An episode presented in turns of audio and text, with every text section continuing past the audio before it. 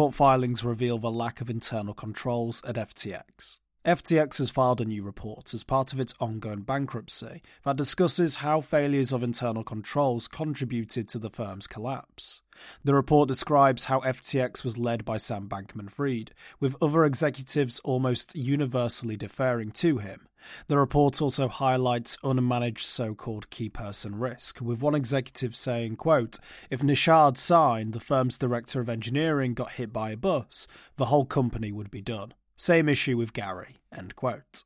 FTX also lacked an internal audit team, and many of its entities worked without key financial and risk personnel, including chief financial officers, chief risk officers, or a global controller. However, before FTX's potential listing on Nasdaq, the company needed to demonstrate that it had internal controls in place.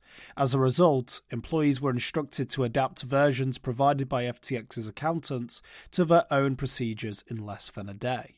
According to the report, no employees were ever trained to use these procedures. FTX wallets weren't multi sig.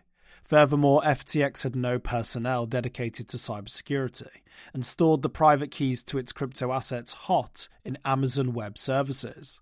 This ran contrary to Sam Bankman Fried's and FTX's insistence that the company operated separate hot and cold wallets. Alarmingly, these wallets were not multi signature wallets, and many private keys and confidential account details were stored in plain text without encryption. Not only that, many had no backup procedure, meaning they could easily be lost. Alameda keys were sometimes simply labeled use this or do not use.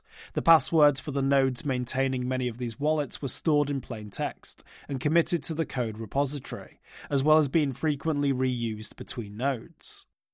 FTX did a poor job of maintaining appropriate privileges and separations between its systems. Many users had access to the various wallets, instead of it being restricted to the smallest possible number of users, and the company even failed to enforce two factor authentication for its password management system. Infrastructure was also shared between FTX, FTX US, and Alameda, preventing these entities from being appropriately segregated.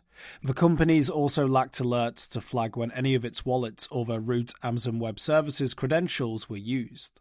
FTX's software deployment process also neglected to implement protections to ensure the software being deployed was safe to use, failing to check third party software and using only minimal code review and testing procedures.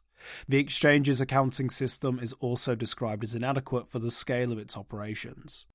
It relied on QuickBooks, Google Documents, Slack, and basic spreadsheets to track its financial situation, with 56 entities not producing financial statements of any kind. Other reports were not produced regularly or on a timely basis, and review of the documents didn't occur. Key documents, including documenting related party loans, weren't accurate or present.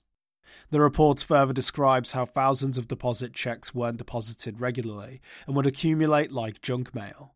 According to the report, Alameda was often unaware of its own positions, and it wasn't possible to determine how many of the positions were marked. One portfolio summary reportedly contained the instruction for Alameda employees to, quote, come up with some numbers, I don't know, end quote. Sam Bankman Fried described Alameda as, quote, hilariously beyond any threshold of any auditor being able to even partially get through an audit, end quote. He added that, quote, we are only able to ballpark what its balances are, and, quote, sometimes find $50 million of assets lying around that we lost track of, such as life, end quote. Alameda was given an unlimited ability to trade. The report talks about how the FTX group had over 1,000 accounts on crypto exchanges around the world, but kept no centralized record of where they were or how many assets they held. Interestingly, many of the accounts were created with email addresses, names, and shell companies that appeared to have no connection to FTX. Many of the accounting difficulties were compounded by the fact that assets and liabilities seemed to move fluidly across the enterprise, with no respect for formal corporate boundaries or ensuring that there was adequate documentation. The report also reiterates the many special privileges that Alameda was given for trading on FTX. These included having an effectively unlimited ability to trade and withdraw assets, including customer assets from FTX. It was also exempted from auto liquidation. Other market makers were sometimes granted credit lines of up to $150 million if their balance went below zero but none were allowed to withdraw in that state, and Alameda alone had a credit line of $65 billion. The report also retells the story of Brett Harrison's resignation from FTX US, highlighting how, after raising concerns about structure and controls at FTX US, his bonus was reduced and he was told to apologize. The report asserts that the debtors in possession have so far been able to identify over $1 billion worth of crypto assets, which were largely undocumented in the records. The process of identifying these included developing software to identify keys that were stored in the computing environment. Millions of documented keys were eventually identified. FTX also apparently failed to establish appropriate controls and procedures while enabling Alameda to effectively gut the exchange. Sam Bankman Fried has been indicted on 12 counts so far and has pled not guilty.